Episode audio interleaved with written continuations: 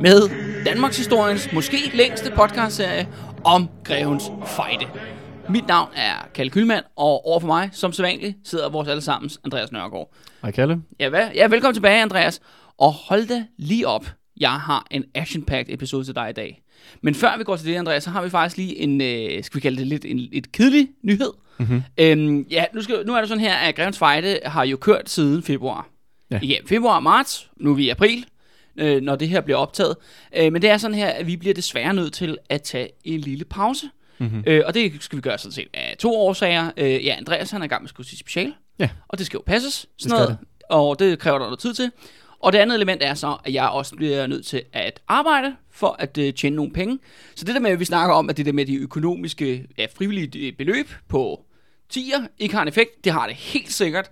Øh, fordi det blandt andet sådan noget, der påvirker, hvor meget tid jeg egentlig har faktisk til at researche og læse. Og vi er lige nået til den her øh, tidspunkt nu, hvor at, øh, der er lidt lavvand i kassen. Så riget fat- fattes penge, så må, jeg må drabe ud og, øh, og, og jage nogle penge ud på de vilde jagtmarker eller et eller andet. Ja.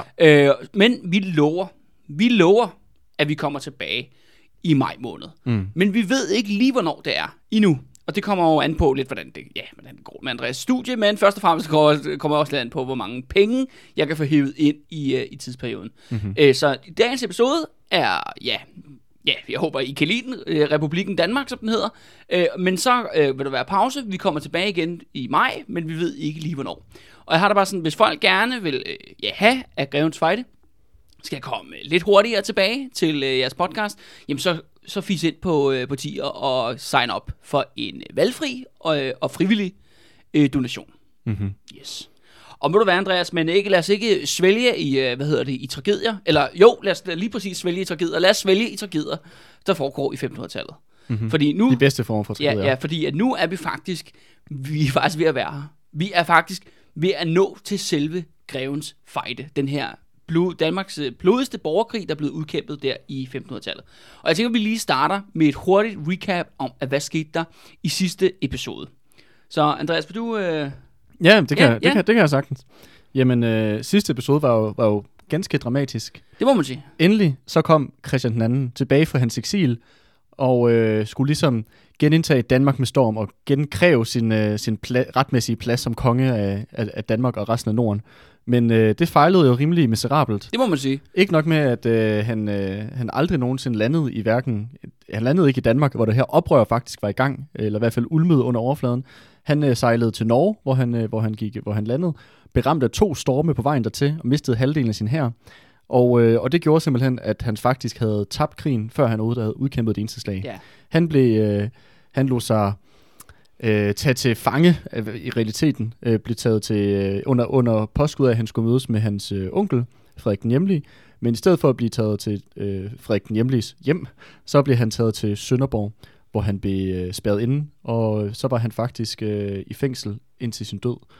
Øh, Frederik den Hjemlige, han, øh, han, han øh, døde inden øh, Christian II, øh, og øh, Han døde kort efter. han døde kort Men, efter. men det er også det med Christian II, ja, det var jo, som vi snakker rigtig meget om, det var jo det helt vanvittige historiske antiklimaks. mm, på mange måder. Altså otte års eksil førte til, ja, han prøvede det her, satsede hele butikken, prøvede at lave det her efter han havde brændt det meste af Holland ned. Ja, men efter han havde brændt det meste af Holland ned, og prøvede at lave det her comeback, og så fejlede det totalt. ja. Og det, og det efterlader os jo der, hvor vores øh, sidste episode slap, øh, slap. Og som du nævnte der, Andreas, nemlig, at øh, Frederik den hjemlige, Frederik den første, han er blevet en ældre herre, og han mm. dør selvfølgelig hjemme hos sig selv på Gottorp Slot af alderdom, eller de følgesygdomme, Ja, ja, ja. man nu havde. Ja, men jeg synes bare, der var en, en, en ting, vi snakkede om, efter mikrofonerne var slukket, øh, Ja. da vi optog. Det var også, øh, det her med, at ofte så er verden jo ikke ligesom de der øh, Hollywood-film, hvor, hvor der kommer de her øh, kæmpe forløsninger, og kongen vinder tilbage, og kæmpe, kæmpe episk slag, og det Ja. hele. Ofte så er virkeligheden jo noget mindre øh, øh, dramatisk og, øh, og spektakulær. Det er også det, der, Og det så vi jo med Christian her, at efter otte års eksil, efter han har samlet den her her af lejesoldater, efter oprøret, det ulmer under overfladen, så, så er det som om hele luften siver bare ud af ballonen, og det hele det kollapser. Ja, og så det interessante er, at han jo fortsætter med at leve i mange år endnu. Ja, ja. Ja. Altså bare i fangenskab, hvor der ikke sker en skid. Og det er Nej. jo det med, efter så meget, et, altså vi har fulgt ham, altså vi introducerede ham jo, da han var baby, faktisk. Mm. Altså, og hvor den der fulgt- æbe legede med ja, ham. Ja, aben legede med ham, og han havde dramatiske, da han var ung og kronprins, hang ud, Ja, ja, drak med Ambrosius bogbinder og alt muligt. Ja. Kom op til Norge, fik sig en elskerinde, hang ud med mor Sibrit, Ja, ja. Øh, prøvede at lave, lave revolution for oven i Danmark, erobrede Sverige, massakrerede den svenske elite, Ja, ja. havde otte års eksil, hvor han rammer bunden. Reformation. Kom, reformationen, ja, kommer så tilbage i gigantisk comeback, og så fiser det bare ud som ballon. Ja. Og så lever han bare vanvittigt mange år Ja, ja. efterfølgende i fængsel, ikke? i Ja. henholdsvis Sønderborg og Kalundborg. Mm-hmm. Så det, øh, det var jo en øh, ja, hjerteskærende farvel til Christian II. Men øh, hvor at vi nu kan ja, sige farvel til Christian II, så skal vi om sider, kan man sige, sige rigtig goddag til hertug Christian. Og øh, det er netop i relation til jo, at øh, Frederik Hjemlig, han er jo død jo, og så kommer jo selvfølgelig spørgsmålet op, hvem skal så være konge af Danmark? Og der kan man jo sige, at det er meget naturligt i sådan nogle kongedømmer, at det jo det bliver den ældste søn, øh, der, der så ligesom skal jo være tronfølger. Men det bliver ikke hertug Christian. Og hertug Christian, det er øh, Frederik den Hjemliges ældste søn. Ja, ældste søn. Ja, ja. Øh, og derfor tænker jeg, og det er der flere grunde til, og det er, men vi har faktisk talt om de her grunde, men jeg tænker, vi lige frisker dem op igen, Andreas. Øh, om hvorfor, hvad er det, der ligesom gør, at hertug Christian her i året 1533 ikke bliver valgt som konge af Danmark, eller Norge for den sags skyld. Han, han bliver dog øh, hurtigt kåret til at være hertug af Slesvig-Holsten, mm-hmm. som også er den position, hans far havde. Og der er ingen problem, der vælger de, øh, de adelige, der tyske adelige i Holsten, de siger, at det er fint, hertug Christian, han er ligesom hertug her, men han bliver altså ikke konge. Øh, og det er der flere grunde til. Og det er rigsrådet, der vælger kongen, Det er det, ja. eller udpeger ham. Og det er jo det der med, at Christian har jo haft den her øh, vilde ungdom. Altså, hvor han har været på druk, og der har været noget med nogle seksuelle udskejelser, som det kan være lidt svært at se i kildematerialet, om hvad for en slags seksuel udskejelse, hvor jeg blandt andet har den her mistanke om, at det kan godt være, at det er noget med noget øh, bi-homoseksualitet, som, øh, som det kan være svært at bevise eller argumentere for, men det er bare min fornemmelse lidt, fordi han jo ryger i voldsom clinch med en række øh, bis, eller nabobiskoppen i Ribe nemlig, dernede, mm-hmm. når vi kommer til det i det sønderjyske. Øh, og han faktisk får et enormt stramt forhold til kirken, øh, og han jo netop har alt det med, at han skærer ud, som sørger for, at han har faktisk også et rigtig dårligt forhold til sin far, altså Frederik den Hjemlige, øh, og det gør simpelthen, at han bliver sat under opsyn af den her benhårde, reaktionære general ved navn Johan Ransau, mm-hmm. som vi jo sådan set ikke har snakket om nu i det episoder, men han bliver simpelthen sat ind i Christians, hertug Christians liv til at holde styr på ham og overvåge ham og simpelthen være en form for lærermester. Men det skal så også mm. siges, at gennem deres liv, så bliver de også, de får en eller anden form for venskab i hvert fald, tror jeg godt, at vi, øh, vi kan konkludere. Mm-hmm. Og mens han ligesom, øh, at de to øh, ja, er sammen, og de rejser rundt, så kommer de blandt andet jo også til Tyskland, hvor at, øh, at Christian, hertug Christian møder Luther, mm-hmm. bliver altså virkelig bit af protestantismen, og som vi vil tale om, han bliver fanatisk omkring det. Han bliver sådan taliban-troende lutheraner. Læser i Bibelen hver dag, agtigt. Ja, det gør ja. han faktisk. Han læser Bibelen hver dag. Og der, øh, det vi snakker Ikke hele bogen, men låner. ja, ja, men han læser. Han, han, er en ivrig læser Ja. af Bibelen, altså den oversatte Bibel, mm. altså Luthers tyske Bibel. Det er også vigtigt at understrege her, at hertug Christian er jo tysker. Ja. Han er tysktalende, hvor Christian II er jo faktisk dansktalende, og øh, så er faktisk hertug Christian, han er tysker. Et element er jo det der med, hvorfor han bliver så fanatisk omkring prote- protestantismen. Det er jo det, det vi taler om. Øh, Vi talte om, at jeg spekulerede i, at man fjerner jo det her med at skrifte, og det der med, at man skal ligesom blande kirken ind i ens personlige liv, mm. øh, og, hvad, og hvad, af de synder, man har begået. Hvor at i protestantismen, der er det jo sådan set noget, der foregår mellem dig og Gud. Ja, du skal bare bede om tilgivelse. Du skal bare bede om tilgivelse. Ja. Og det gør, tror jeg, at hvis man har ja, noget som, ja, det er jo ikke fordi det er forkert, men det er noget som det samfund i 1500-tallet anser for at være forkert, øh, så kan man bedre ligesom måske leve med sig selv, mm. eller v- v- måske blive accepteret, hvis det er en protestantisk tro, man har, og ikke en katolsk tro, hvor der er alle mulige præster og biskopper og alle mulige andre, man skal bede om syndsforladelse, og man skal betale en hul masse penge øh, for at blive tilgivet. Som er noget, hvor Luther han siger, Nixon Bixen, væk med det, øh, og derfor kan man måske forklare den her virkelig øh, fundamentalistiske tro, som, som, Christian, som øh, hertug Christian han får. Mm-hmm. Men det her tro-spørgsmål, og det der med, at han bliver altså øh, lutheraner med stort L, det bliver jo et kæmpe problem, når han netop skal komme til det politiske game i Danmark. Fordi som du kan huske, Andreas, så har vi jo et rigsråd i Danmark. Det findes jo ikke i Holsten i Holsten. Der er noget, der hedder ridderskabet, det er lidt noget andet. Men i Danmark, der har vi noget, der hedder rigsråd. Og flertalsfraktionen i det her rigsråd, det består jo af katolske biskopper og blandt andet ham her Tyge Krabbe over for Skåne, mm-hmm. stor herremand derovre, og så den her billeslægten, som har rigtig mange, ja, prominente medlemmer, der sidder i det her mm. råd. Vi talte blandt andet, vi talte blandt andet om Tyk Krabbe i forbindelse med Sørens fejde Ja, over i Skåne. Og der snakker vi også om uh, Ransau, hvor ja, han også ja var... Johan Ransau, han kommer Præcis. også. Ja, og det er også bare, det er ikke fordi, de kommer til at spille en hovedrolle i dagens episode, men det er meget vigtigt lige at have dem med i baghovedet, fordi mm. de bliver meget vigtige om ikke så længe. Mm-hmm. Og øh, så det vil sige, du har den her øh, flertalsfraktion inden for Rigsrådet, som er de her katolske øh, biskopper og tykrabbe, som er de her, den her adelslægt. Ja. Øhm, og så har du så den her minoritet, som er også adelige, men som er protestanter. Ja, som blandt andet ledes, ledes af ham der Mogens Gøje, vi snakker om Ja, sidste vi snakker om i sidste. Ja. Og da nyheden når om, okay, altså Christian II, han er jo parkeret ind i fængslet. Bum, væk med ham. Det skal så siges jo, at Sønderborg ligger under hertug Christians herredømme. Det er jo en del af Slesvig, som mm. ja, vi ved igennem andre episoder, vi har lavet. At, øh, og så derfor kan man sige, at det er hertug Christian, der ligesom kontrollerer Christian II, altså som fange. Men han kontrollerer jo resten af kongeriget. Og efter at Frederik er død, så samles, øh, bliver der indkaldt til endnu en herredag, som vi har talt om tidligere. Mm. Øh, men nu bliver det faktisk til noget. Altså hele rigsrådet samles faktisk i København i 1533. Men hertug Christian er ikke blevet inviteret. Nå, Og, øh, og det er jo lidt mærkeligt. Ja, og det er jo også, hvad der sker politisk, fordi selvfølgelig dukker Mogens Gøje op, og Tyge Krabbe, og alle de her andre personer. Og ligesom, de skal mødes det her rigsråd og snakke om, hvem skal udpeges som Danmarks nye konge. Og i den her øh, situation, allerede inden mødet sådan set starter, så er der alle mulige historier, der går på, at øh, en af biskopperne, altså biskoppen af Roskilde, ham der hedder Joachim Rønnow, som vi har talt om tidligere, han havde nogle, øh, blandet nogle virkelig voldelige sammenstød med Hans Tausten og Ambrosius Bogbitter og andre folk, at han åbenbart vælter rundt i København de her dage, og åbenbart pisfuld hele tiden. Nå, Altså, jeg siger, at han bliver spottet pisfuld, og han råber bare, det er mig, der er kongen. og, og det er jo noget, altså, mange folk hører og beretter om, at uh, Joachim Rønnav, han tager sig fuldstændig som om, at det er ham, der bestemmer. Men det er sådan en mærkelig situation, hvor der ikke er nogen valgt nogen konge. nej, men man kan sige, ham der øh, Rønnav her, ham er biskoppen for øh, Roskilde, han har jo også øh, mistet det hele. Han, de mistede også jo, jo vor frue kirke inde, Ja, i- han inde i blev, altså København. bevægelsen jo virkelig næsten tog alting fra ham. Præcis. Altså, der, altså man kan sige, at øh, det kan godt være, at øh, der ikke sidder en øh, protestantisk konge på tronen lige nu, eller endnu, kan man sige, men, øh, men om ikke andet, så har protestantismen sejret i Danmark. Så jeg, jeg forstår det godt, at han bare har været sådan, fuck it all. Og vi skal også huske her jo, at vor frue kirke er jo lukket, mm. efter Ambrosius Bogbinders storm på kirken. Mm. Så den ligger faktisk, ja, den er lukket og slukket, om så må sige. Ja. Men der mødes så den her adel, øh, hvor de her biskopper selvfølgelig er her, og der er det her katolske flertal. Og så sker der noget ret unikt i Danmarks historien.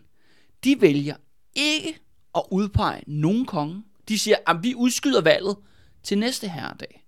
Men, og, men det, de inf- de facto indfører, er, at Danmark bliver en adelsrepublik. Og hvad er en adelsrepublik? Ja, en adelsrepublik er faktisk noget, de har hentet direkte i, i inspiration nede fra Polen, fordi der i 1505, altså en del år før faktisk, der øh, har øh, polakkerne haft lidt det samme problem med, at de ikke rigtig kunne lide den der konge, de har haft, siger, fuck it, vi laver bare en adelsrepublik. Så det vil sige, at man laver en forsamling, altså om som siger lidt et parlament, men det er kun adelige, der kan sidde i det. Mm.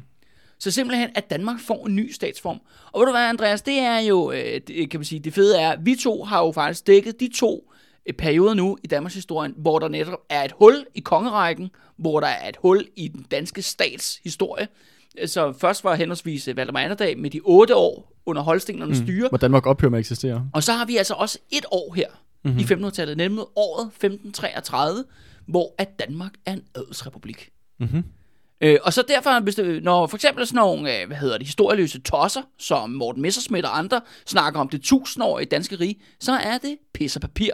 Det findes ikke. Og, og når kongehuset siger, jamen, at dronning Margrethe kan spore sin forfædre tilbage til kommende gang, så er det også pis og papir. Øh, og det er det blandt andet, fordi der er to sådan rimelig markante huller i det Danmarks historien, mm. netop i forhold til det med kongehus og alt det her statsdannelse, hvor at, det- ja, der er Valdemar eller i Valdemar periode, livsperiode, de otte år under- Holsten, og så er der så det her ene år, hvor, Dan- hvor Danmark er en adelsrepublik. Mm-hmm. Og det kommer så selvfølgelig sig af, at de her, da de her katolske flertal, de mødes op og siger, jamen hvem er der, der er tronkandidaten? Jamen det er jo hertug Christian, men han er hardcore protestant. Ham vil vi ikke have. Mm. Så blev der så snakket om, jamen vi skal så stedet for have, øh, hvad hedder det, Christians lillebror, altså ham, øh, der hedder, ja, der hedder Hans, så vi snakkede lidt om sidste episode, øh, Andreas, men han er jo en mindreårig. Og han boede i Tyskland eller andet sted. Ja, han boede så jo også i Gottorp, jo, Slesvigby, hos øh, sin far, Frederik den Hjemlige. Mm. Men han kommer altså ud, skal det så siges, og han blev faktisk sendt til Danmark på uddannelse. Men det er sgu lidt en sovepude. Mm. Jeg siger, ja, jamen altså, han skal jo lige have nogle år under uddannelse, og så videre, og så videre. Og man kan se, det de aftaler på den her herredag, det er, at de sådan set effektivt deler Danmark op nærmest i syv kongedømmer. Altså syv kongedømmer efter de syv bisper, Okay. der er i Danmark.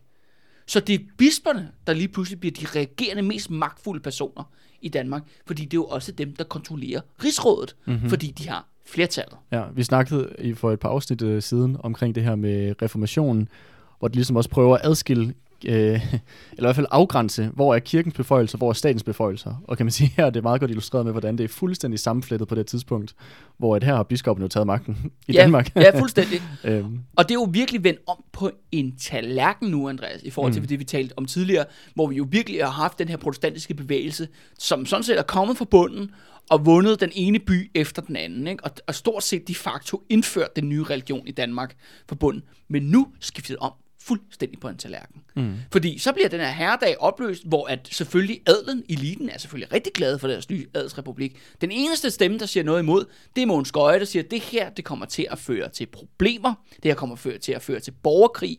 Vi burde vælge hertug Christian, fordi at hertug Christian er det eneste valg, vi har. Mm. Hans argument er, at det han er ikke måske en kandidat, som tydeligvis der er mange, der ikke kan lide. Alle bisperne hader ham, det katolske flertal hader ham, men der er ikke andre. Mm. Vi har brug for ham. Men de siger, Nixon, Bixen, altså Christian II sidder i fængsel. Vores problemer er løst. Borg- og Bundealliancen, de har jo ikke nogen kandidat, mm, nogen konge. leder. Vi er sikre på, at vi skal sgu nok, hvis der kommer bundeuroligheder og borgeruroligheder i vores syv små kongedømmer, så skal vi nok klare problemerne. Mm-hmm. Og, øh, og det kan jo ikke andet end at betegne som elitær magtarrogance. altså det er jo det der med, at man ser jo ofte før revolutioner eller borgerkrige, at eliten har, øh, om man så må sige, skyklapper på. på. Ja, ikke? ja.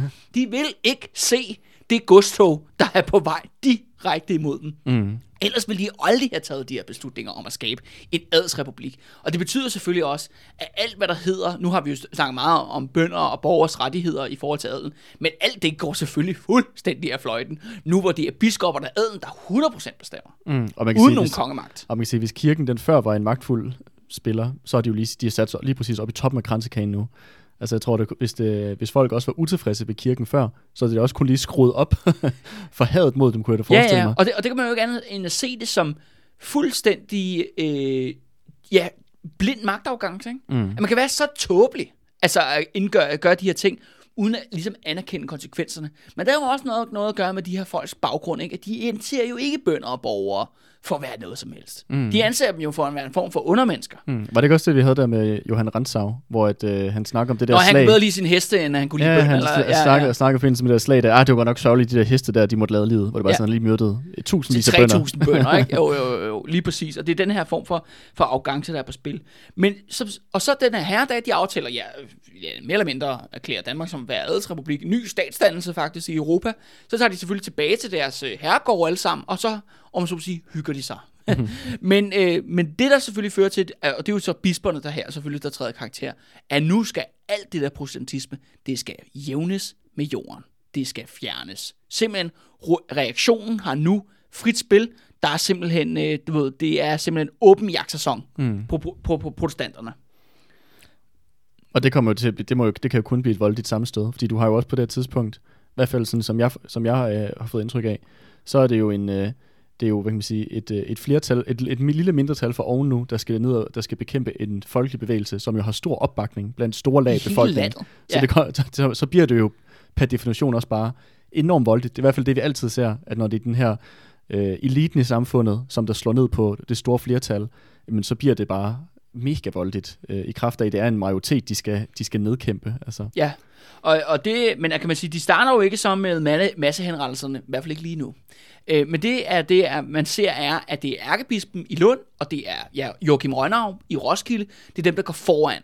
Og det, de simpelthen gør, er, at de sender simpelthen soldaterne ind, og øh, hvad hedder det, øh, simpelthen overtager de protestantiske kirker, som er jo flertallet af kirker i hele landet nu, og simpelthen indsætter katolske præster igen, katolske munke igen.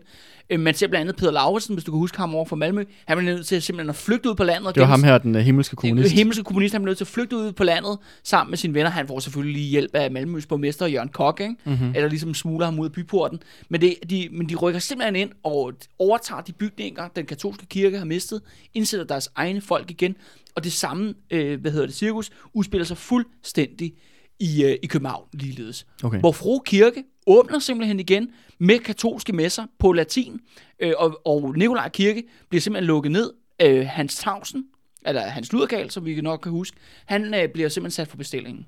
Men det er jo selvfølgelig ikke nok. Og der er jo i den her situation, hvor at øh, nu er øh, reaktionen katolicismen på fuld smadret tilbage, så har vi selvfølgelig brug for et endeligt opgør med protestantismen. Og hvem er, kan man sige, protestantismens først og fremmest største talsperson i Danmark på det her tidspunkt, Andreas? Jeg ved ikke, om du kan Jamen, er det, besvare det spørgsmål. Jamen, det der ham her, hans, øh, hans øh, luderkal. Ja, godt er det så. Det er jo nemlig Hans Tavsen AKA af hans luderkal. Og han bliver simpelthen arresteret. Og han skal simpelthen for retten for kætteri. Mm-hmm. Og straffen for kætteri, det er at blive brændt på bålet. Mm. Øh, Og i den her situation, hvor han bliver hævet ind på København, der skal være en stor retssag, som kommer til at foregå den 14. juli 1533. Det er der, han skal simpelthen op og, og dømmes. Han har ikke nogen advokat, han skal forsvare sig selv. Øh, Og, og det skal siges, at han skal dømmes af rigsrådet. Okay, så der har et katolsk flertal. som er katolsk flertal. Men, de, øh, men hvor han så skal forsvare sig selv, så har det rigsrådet, de har faktisk hyret en anklager, og det er en anklager, som Hans Tausen kender rigtig godt personligt. er det vennekåbe? det er selvfølgelig Paul Vennekåbe, Paul Helgesen, Ja. faktisk Hans Tausens gamle lærer fra Københavns Universitet. Han blev simpelthen hyret af det her katolske rigsråd Det er til, godt at godt. anklage. Det er både sådan et, øh, det er bare sådan et personligt opgør. Det er mega personligt. øh, og og, og øh, jeg kan sige, Paul Vennekåb, han går ind til det der retssag, og han har fandme noget, han skal have hævnet. Mm. Alle de her øh, Ydmygelser. ydmygelser, som han har været igennem i de sidste foregående år, nu får han simpelthen muligheden for, for payback. Øhm, og det ser jo vanvittigt sort ud for Hans Tausen, protestanterne, Borg Bundealliancen, hele baduljen Andreas. Christian anden er stadig i fængsel. Christian er stadig i Ja, fængsel. det, det er en fucking lortet situation. det, er det ser virkelig. rigtig sort ud, Andreas. Ej, ja, oh, ved du, hvad der så sker? Hvad sker der? Der sker øh, simpelthen noget, der er øh, ja, vanvittigt unikt på den her, ja, som er ikke er, jeg kan i hvert fald ikke komme på, at de har gjort det tidligere. Øh, det er nemlig fordi, at en af Danmarks gamle ærkefjender har skiftet side. Kan du gætte, hvem det er, Andreas? Øh, jeg fristes til at sige enten Sverige eller Lübeck. Du er faktisk tæt på. Det er ikke svenskerne, det er lybækkerne. Mm-hmm. Fordi at i nogle år før, eller i 1529, der udbryder der netop revolution i Lübeck. Og det betyder, at hvor, hvor der, i vores serie mellem andre dag, der var Lübeckerne jo de store skurke. Mm. Og de har faktisk også været skurkene i vores historie hidtil. Vi kan godt huske, at både hans sortsyn og Christian den anden og sådan noget, de havde forskellige sammenstød med Lübeckerne. Men der kommer simpelthen et nyt, radikalt, demokratisk regime i Lübeck, og det ændrer fuldstændig dynamikken i hele Norden. Hvad er, det, hvad er det, der sker i Lübeck? Jamen, det tænker jeg, det går vi ned i nu. Okay. Og vi skal netop også introducere ham, der kommer til at lede den her revolution i Lübeck, og ligesom bliver den, øh, øh, ham, øh, den alliancepartneren for Borg Bundealliancen i Danmark. Det her er en fyr, der hedder Jørgen Wollenweber. Altså en tysker, ikke? Ja, okay. Jørgen Så- Voldenweber. Jørgen Wollenweber, tror jeg nok, det udtales, ikke? Okay. Så nu er vi lige nødt til at øh, hoppe ned til Lübeck og lige øh, gå, øh, gå kort ind i, øh, hvad fanden er der sket nede i Lübeck i al den her tid. Fordi ja, Lübeck, som vi husker jo, er jo en del af Hansestederne, mm-hmm. og det kan du måske lige hurtigt ridse op. Øh, Ja, det er det her, det, det her øh, fæld alliance, eller forbund af de her forskellige handelsbyer, der lå langs øh, Østersøen. Blandt andet Riga og, øh, hvad hedder det, øh, Visby og øh, Bergen også i Norge. Og øh, på alle mulige forskellige byer, der ligger ligesom der ved Østersøen, Ja. som er sådan nogle byrepublikker. Ja, lige præcis.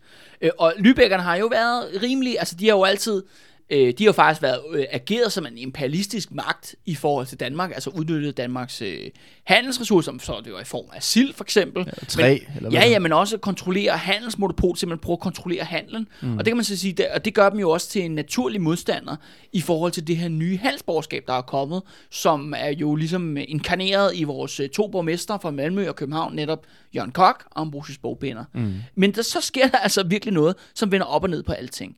Og det har noget at gøre med, at øh, Lübeck har, øh, mens at du ved, reformationen den kører, ja, i Norden, men også selvfølgelig i Nordtyskland, hvor den jo egentlig sådan set starter, der er Lübeck meget, meget sent om at skifte over til den protestantiske tro. Det sker først i 1529, mm-hmm. så faktisk efter begivenhederne faktisk er begyndt at rulle i Danmark. Ja. Så man ligesom er vigtigt at holde sig i, i mængde her. Ja, og det meste af Nordtyskland, det skifter over til protestantismen. Ja, du skal huske på, at Luther, Luther-bevægelsen, om som siger, starter et sted i 1517 eller deromkring, ikke? Ja. Så du har sådan måske, at for, kunne, man kan sige, kunne, øh, sige til, hvis det er mig, der misforstår Ja, ja. Men har, kan det så ikke passe, at du har en situation, hvor det meste af fra det, nord, fra det midter, midterste Tyskland og så op efter sådan nordpå, er jo sådan set gået til protestantismen. Ja. Og så har Lübeck så været en eller anden form for lille enklave, eller hvad? En, en katolsk enklave. Nu er Lübeck Okay. jo den vigtigste by i Hansestederne, og en stor by i dagen, eller i den der tids øh, kontekst, ikke? Ja. Men i hvert fald måske omkring en, øh, hvad hedder det, en øh, 50.000 indbyggere eller sådan noget. Mm-hmm. Øh, og det er jo det der med, at Lübeck, den store by, fortsætter med at være katolsk. Og det er noget at gøre med, at der er siddet et enormt reaktionært old school øh, byråd, hvor at, øh, at det er jo ikke sådan, at folk bliver, om man så sige, stemt ind i det her byråd. Det er noget, de bliver født ind til på baggrund af deres øh, privilegier. Ja. Så, Øh, så lidt, også det der lidt adelsrepublik. Bare, Ja. på, bare på byskala. Ja, bare på byskala, og, ja. de har jo, og de hedder ikke fond til efternavn, de der, men de har en eller anden form for borgerlig baggrund, men, ja. så, men har opnået det samme som adelslægt. Og ja. de der folk, de bliver ved med at holde ved den katolske tro i lang, lang tid, indtil at ligesom vi har set i Norden, der rejser sig en bevægelse, øh, som begynder så at storme kirker, og så stormer de rådhuset, øh, og så stormer de de her, hvad hedder det, rige, øh, ad, øh, ikke adelslægter, men rige herskabsslægter, som ligesom kontrollerer Ly, øh, Lübeck. Og det de så gør, er, at det, om man så må sige, bliver faktisk betydeligt mere radikalt, end det bliver, eller har været i Danmark, i hvert fald indtil da. Øh, For det første, så bliver alle de her rige folk, de bliver simpelthen sendt i eksil. Deres ejendom bliver nationaliseret og delt ud til, Okay. okay. til alle indbyggerne i byen. Der bliver dannet et nyt byråd, hvor at det er alle mænd, altså, men, men, øh, men de får stemmeret. Det er simpelthen tale om en demokratisk forsamling, hvor at, øh, det, man siger, stemmeretten bliver givet ud, ikke kun til de store handelsmænd, men ned til håndværkerstanden. Okay, Altså- altså, så en betydelig udvidelse Ja, så af- tømrer og skibsbygger og smede og hvad det nu Ja, ja, kan ja, være, så, øh, du ved, tøndemager, alt sådan Så en betydelig udvidelse af, hvad kan man sige, den demokratiske demokratiet i den her by her. Ja, fuld, ja. Ja, ja. Øh, og der er i den her proces, øh, hvor at, øh, man faktisk har fået indført jo en eller anden form for demokrati, bare i 1500-tallet, Ja. der kommer der så en øh, fyr op igennem rækkerne. Øh, han har sådan en øh, håndværkerbaggrund, og det er ham her, der hedder Jørgen Vollenweber. Mm-hmm. Øh, og han er, øh, kan man sige, den folkelige kandidat. Og han, der er flere andre, nu er det sådan, man udnævner jo mange borgmester. Vi snakker også om, at Ambrosius Bogbinder har været borgmester, og Jørgen Kok, men de er jo så borgmester samtidig med nogle andre. Ja, siges. ja. Øh, men han er altså den mest fremtrædende af de her nye demokratiske Lübeck-borgmestre, Jørgen Wolf Weber. Okay. Øh, og han er i Middelstad en vanvittig interessant person. Og jeg kan ikke, øh, det er svært ligesom at, øh, om man så sige, sk- skille skidt for kanel om, hvad der passer om ham, og hvad der ikke passer om ham. For det skal siges, at det, der mest er skrevet om, er selvfølgelig skrevet om af hans fjender. Ja. Øh, øh, men jeg tror ikke, at, ikke at øh, om så at sige, gå for langt, så virker det i hvert fald på mig som om, at han i hvert fald har nogle himmelske kommunist-sympatier. Mm-hmm. Det er, jo, det er jo sjovt, fordi jeg tænkte lige præcis på det, da du siger der med, at deres ejendom bliver nationaliseret, og Ja, det der, fordi det, det lugter sgu lidt uh, hen af et eller andet, uh, ligesom ham her uh, Mønster, som vi snakkede om. Ham ja Thomas her, Mønster. Ja, lige ja, ja. præcis, som ja, ja, ja, lige præcis var ham her, den Ja. der himmelske kommunist, som der ligesom øh, snakkede mod den ulighed, som der var i feudalsamfundet. Ja. Hvor det her i, i Lübeck konkret er det jo så bare de her herskabsfamilier, som er, er dem, der er hvad kan man sige, øh, symbolet på den her ulighed. Ja. Det skal siges, at samtidig over faktisk i byen, nu er det lidt meget forvirrende, ikke? Men der er også den her by, der hedder Münster, som ligger så, øh, øh, om så må sige, øh, den anden vej hen mod øh, Holland, faktisk. Ja. Øh, Lübeck ligger jo op mod ja, Østersøen. I, i Østersøen, og det her ligger sådan lidt i land, det der Münster. Men det er øh, præcis i de her år, altså 1533, 1534, altså næste år, der er der en religiøs sekt, der overtager det her, som tager det her... Jeg overtager byen. Jeg tager overtager byen, som tager det her himmelske kommunistiske doktrin endnu videre. Det er sådan noget med, at de opløser alle ægteskaber, og at du, folk skal bare knalde i flæng, og, og der er forskellige presser, der mener, at de taler direkte med Gud og sådan nogle ting. Mm-hmm. Så det bliver rigtig, rigtig vildt. Og Jørgen Wollenweber er blevet beskyldt for at øh, ligesom være en af dem her. Okay. Den her sekt. Det tror jeg nu ikke. Det tror jeg ligesom går for langt i det, fordi for, for, um, jeg kan se på hans, altså, hvad man ligesom kan gå det ud fra hans handlinger, der er det der med, at det er ikke så meget det religiøse, jeg tror, han ligger vægt på. Det er det politiske. Mm. Men blandt andet bliver han beskyldt for, at han har planer om, at han vil myrde alle, hele adelen i Danmark. Nå, Og adelen i Tyskland. Altså simpelthen er sådan en, du ved, øh, samfundsomstyrtende... ja, ja, øh, ja. klassekamp, øh, øh, klassekampskommunist, eller ikke? hævn, eller hvad man skal kalde det. Øh, og der, du ved, så det, der er mange ting, der ligesom er på spil der. Ja. Men det, jeg tror, der sker, og nu må, være, nu må jeg også ligesom stå inden for min tolkning, mm. det er, han er i hvert fald en radikal demokrat, mm. som vi ikke har set lignende af på altså de nordlige breddegrader på, indtil da på det her tidspunkt. Han er ikke en eller anden gal præst med en eller anden sekt. Han kommer fra sådan en borgerlig baggrund, og han bliver ligesom sat til at lede det her nye demokratiske Lübeck. Øh, og der, om så må sige, slås han med, øh, hvad hedder det, forskellige problemstillinger, som øh, Lübeck har haft i lang tid, og det er jo det der med, at hollænderne kommer. Mm, som udkonkurrerer. Ja, ja, så er vi udkonkurrere dem. Øh, og, og her i den situation, der er har jo meget lagt, lagt op på, at de prøver at alliere sig med whoever reagerer i Danmark-Norge, for ligesom at gå imod de der hollænder. Men hver eneste gang, der er de jo blevet brændt af af den danske kongemagt. Mm. Det er sådan set været ligegyldigt, om det har været Hans Sortsyn, Christian II, Frederik den Første, eller potentielt set Hertug Christian. Mm, Christian II, han havde jo smidt Lybert ud i Bergen, tror jeg det Ja, var. lige præcis. præcis. Det viser sig, at de kan lave, Lübeckerne kan lave alle mulige af- aftaler med de danske monarker, og det gælder sådan set også den svenske konge, Gustav Vasa. Men de bliver endda med at blive røvrendt hver eneste gang. Mm. Og derfor begynder Jørgen Voldweber at udtænke, hvad nu hvis ikke vi bare, om man så må sige, vælger endnu en konge at støtte om i, i Danmark? Nej, hvad nu hvis vi skaber et nyt regime? Et mere lojalt eller politisk enigt regime. Han simpelthen begynder at udtænke, hvordan kan vi eksportere revolutionen? Mm-hmm. simpelthen til Danmark. Det er min konklusion. Mm-hmm. Fordi at det, han begynder selvfølgelig at se sig om efter, jamen det er jo allierede i Danmark, der vil nogenlunde det samme som ham. Og, og sådan en som Peter Lauritsen, ham der, der lige flygtede fra Malmø. Kunne Jamen, han være en, øh, en Jamen det er potentiel det allieret? potentielt, men jo, han er jo mere interesseret faktisk i dem, der faktisk er de facto borger bundealliances ledere jo, som er jo Ambrosius Bogbinder og Jørgen Kok. Ja, så borgmesteren i henholdsvis København og Malmø. ja, lige præcis. Jeg synes, det, det er ret interessant, at du siger det her med Lübeck, fordi det er jo ikke normalvis, når man hører om Danmarks historien, så er, øh, så du ved, man hører noget om ting om, Jamen, Lübeck er altid the bad guys, ikke? Ja, men jeg vil sige, hvis du overhovedet ved, hvem de er. Ja. Altså, fordi at det er jo tit sådan noget, ah, men så skete der noget i Danmark, og så, du ved, så var der måske noget i Tyskland og sådan lidt.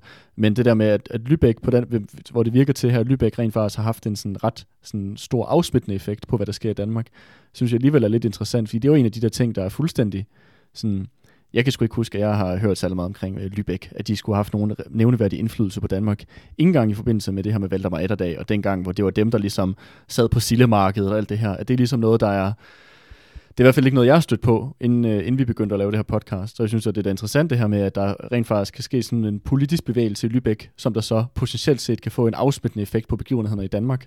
Jamen, og det er det med, altså Lübeck, det skal, siges, at det, der kommer til at ske nu, altså Grevens Fejde, altså borgerkrigen i Danmark, det er jo noget, der kommer indefra. Mm. Altså det er noget, det er noget, bønderne og borgerne i Danmark gør.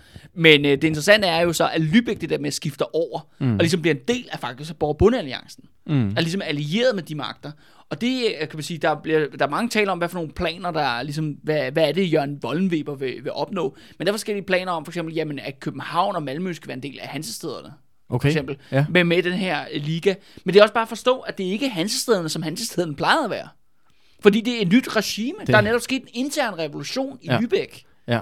Øh, og problemet er så, når man taler i historieskrivningen, altså nu, ja, som du udmærket påpeger, Andreas, så er det jo problemet er jo, at folk ikke øh, overhovedet snakker om Hansesteden, eller Lübecks særlige rolle i Danmarks historie. Men hvis de gør det i historiebøgerne, så bliver det altid, åh, oh, de er tyskere, ikke? Mm. Og dermed er de dårlige. Mm. Fordi at 2. verdenskrig og bla bla bla, og Sønderjylland, ikke? Og, Ja, uff, ej, uh, ja, ja, Ej, ja, ja, uh, den blødende grænse. Ved- don't even mention it. Ja, ja, ja, ja, ja. ja. Lad os videre. Ja, jeg skal, lad os videre. øh, men forstår jeg, jeg mener? Men her er jeg faktisk sige, nej, men hør, lige i den her situation vil jeg sige, jamen, Lübeck er jo, om man så må sige, øh, går jo mod reaktionen. Mm. Lübeck har skiftet en revolutionær side. kraft. Ja, Lübeck er blevet en revolutionær kraft. Mm. Og vi kan se, at Jørgen Wollenweber vil nu i vores forløb utrætteligt arbejde for at skaffe soldater, penge, skibe og ressourcer til den borgerlige revolution i Danmark. Interessant. Det er fucking interessant, Andreas. Ja. det er et, øh, et uventet øh, turn det er et events. u- uventet twist, ikke? og dermed har vi faktisk sat alle vores spillere nu på brættet. Skal vi lige prøve at genopfriske, hvem det er, så vi har? Ja, Når vi går ind til, til Grevens Fejde ja. for, for, for alvor. Så Ja. hvem, hvem er det, vi har på tegnebrættet? Jamen, for det første kan man sige, vi har den katolske old school adelige reaktion i Danmark. Mm. Der sidder i rigsrådet i, for, Der form sidder af de her i form af biskopper. rigsrådet, og de her syv biskopper, der er fordelt ud over Danmark. Mm. De mest prominente medlemmer, vi kan nævne her, er biskoppen af Roskilde, som jo lige har råbt rundt i sin kæmpe brand og råbt, det er mig, der er kongen mm-hmm. i København, Joachim Rønnav. Mm. Så har vi jo selvfølgelig Ty Krabbe, mest øh, prominente øh, adelsmand i Skåne. Mm-hmm. Han er her Helsingborg Festing, og han er også var notorisk bondedræber under ja, Sørens Fejde. Og så har vi jo så den anden fraktion af- reaktionen, som jo lige nu er jo faktisk i clinch med katolikkerne. Mm. Og det er jo den protestantiske hertug Christian ned i Slesvig-Holsten, Og så Måns Gøje. og Mogens Gøje, ja. og selvfølgelig hertug Christians herfører, personlige herfører, Johan Ransau, den ja. sorte. Så man kan sige, at reaktionen, de er delt i to, som der internt øh, er i konflikt. Ja, Og så har du så på den anden side, har vi så Borger Bunde Alliancen, som der har især... som er formet af de to hovedbyer i Danmark, altså henholdsvis København med Ambrosius Bogbinder, mm-hmm. som har skabt den her bevægelse for neden, oprindeligt til reformationen, mm. men nu kan blive brugt, om så må sige, til andre formål. Mm.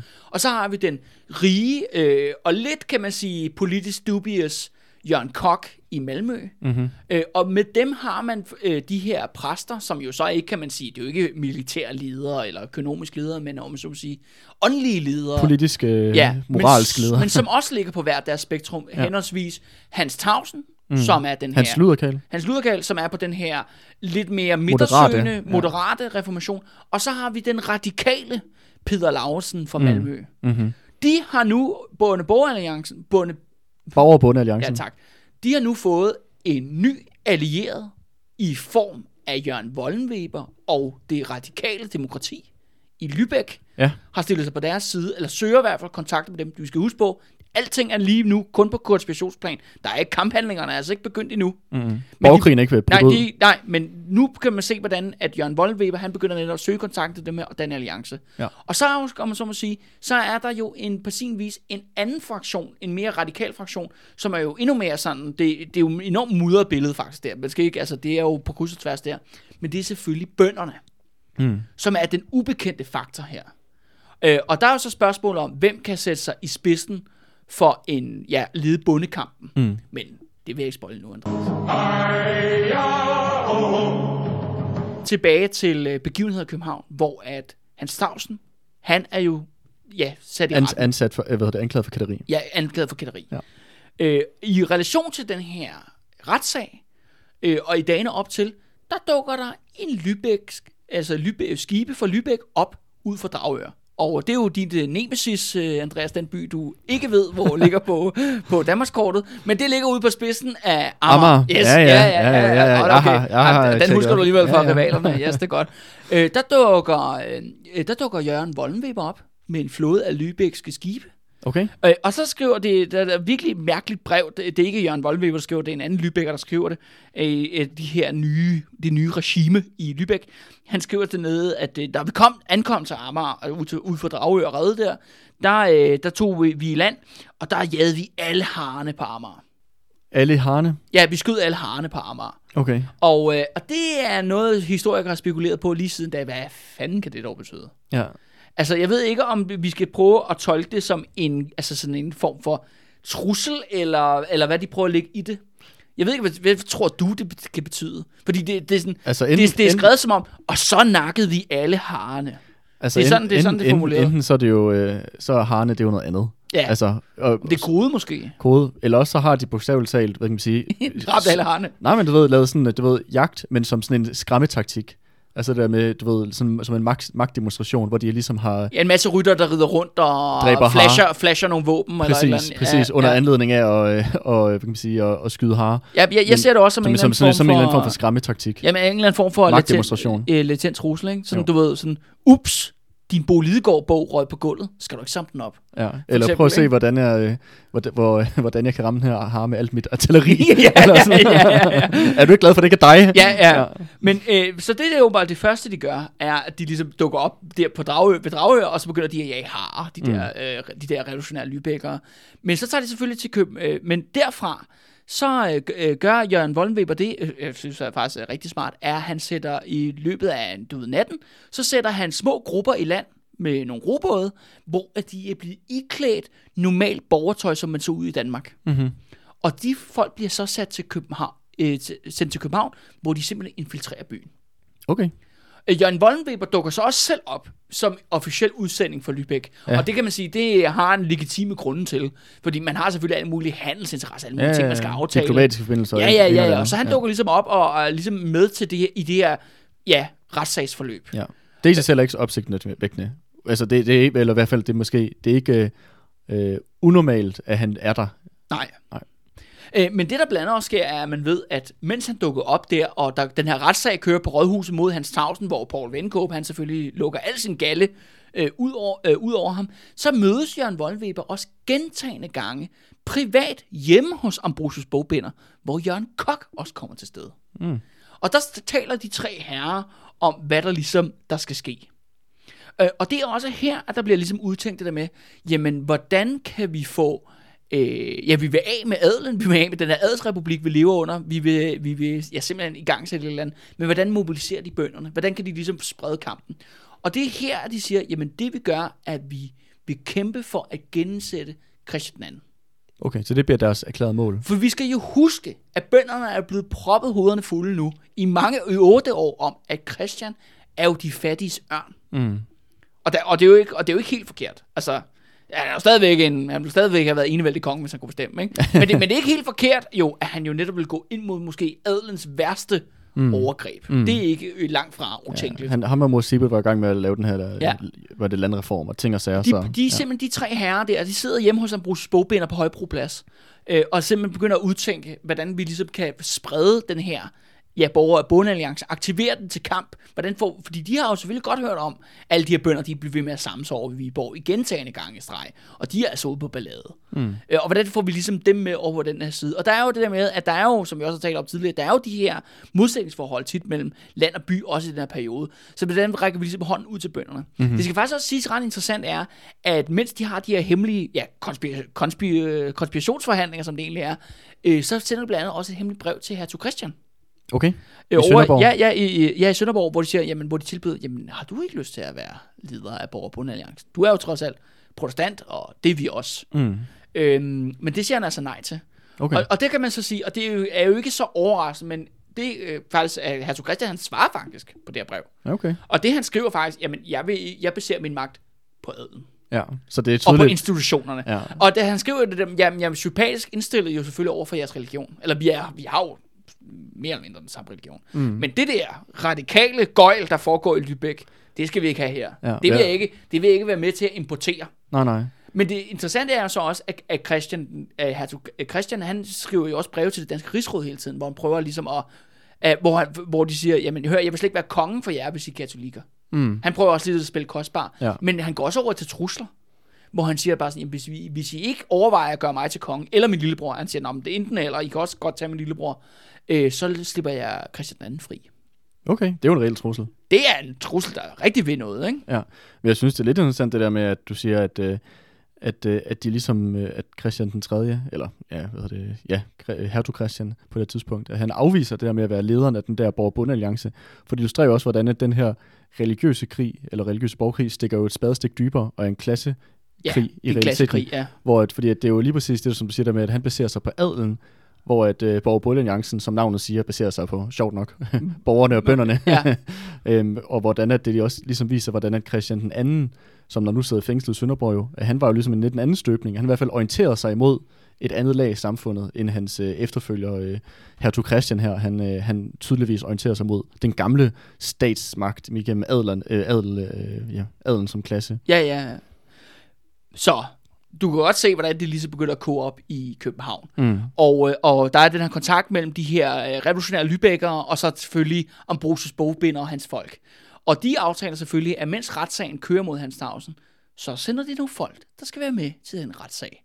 Eller, eller hvor Frokirke. Mm-hmm. Fordi der dukker selvfølgelig voldsomt mange mennesker op uden for det her rådhus, og begynder at råbe og skrige. Ja. Mens altså selvfølgelig rigsrådet sidder indenfor, og Paul Helgesen, han sidder og anklager Hans Tausen, og mener, okay, nu har jeg virkelig krammet på ham. Nu, nu har jeg det gode argument, ikke? Mm-hmm. Øh, men det ender simpelthen med, at også de her, og det man spekulerer på, at det her, de her lybækker, de er jo ligesom dem, der, du ved, kaster den første sten.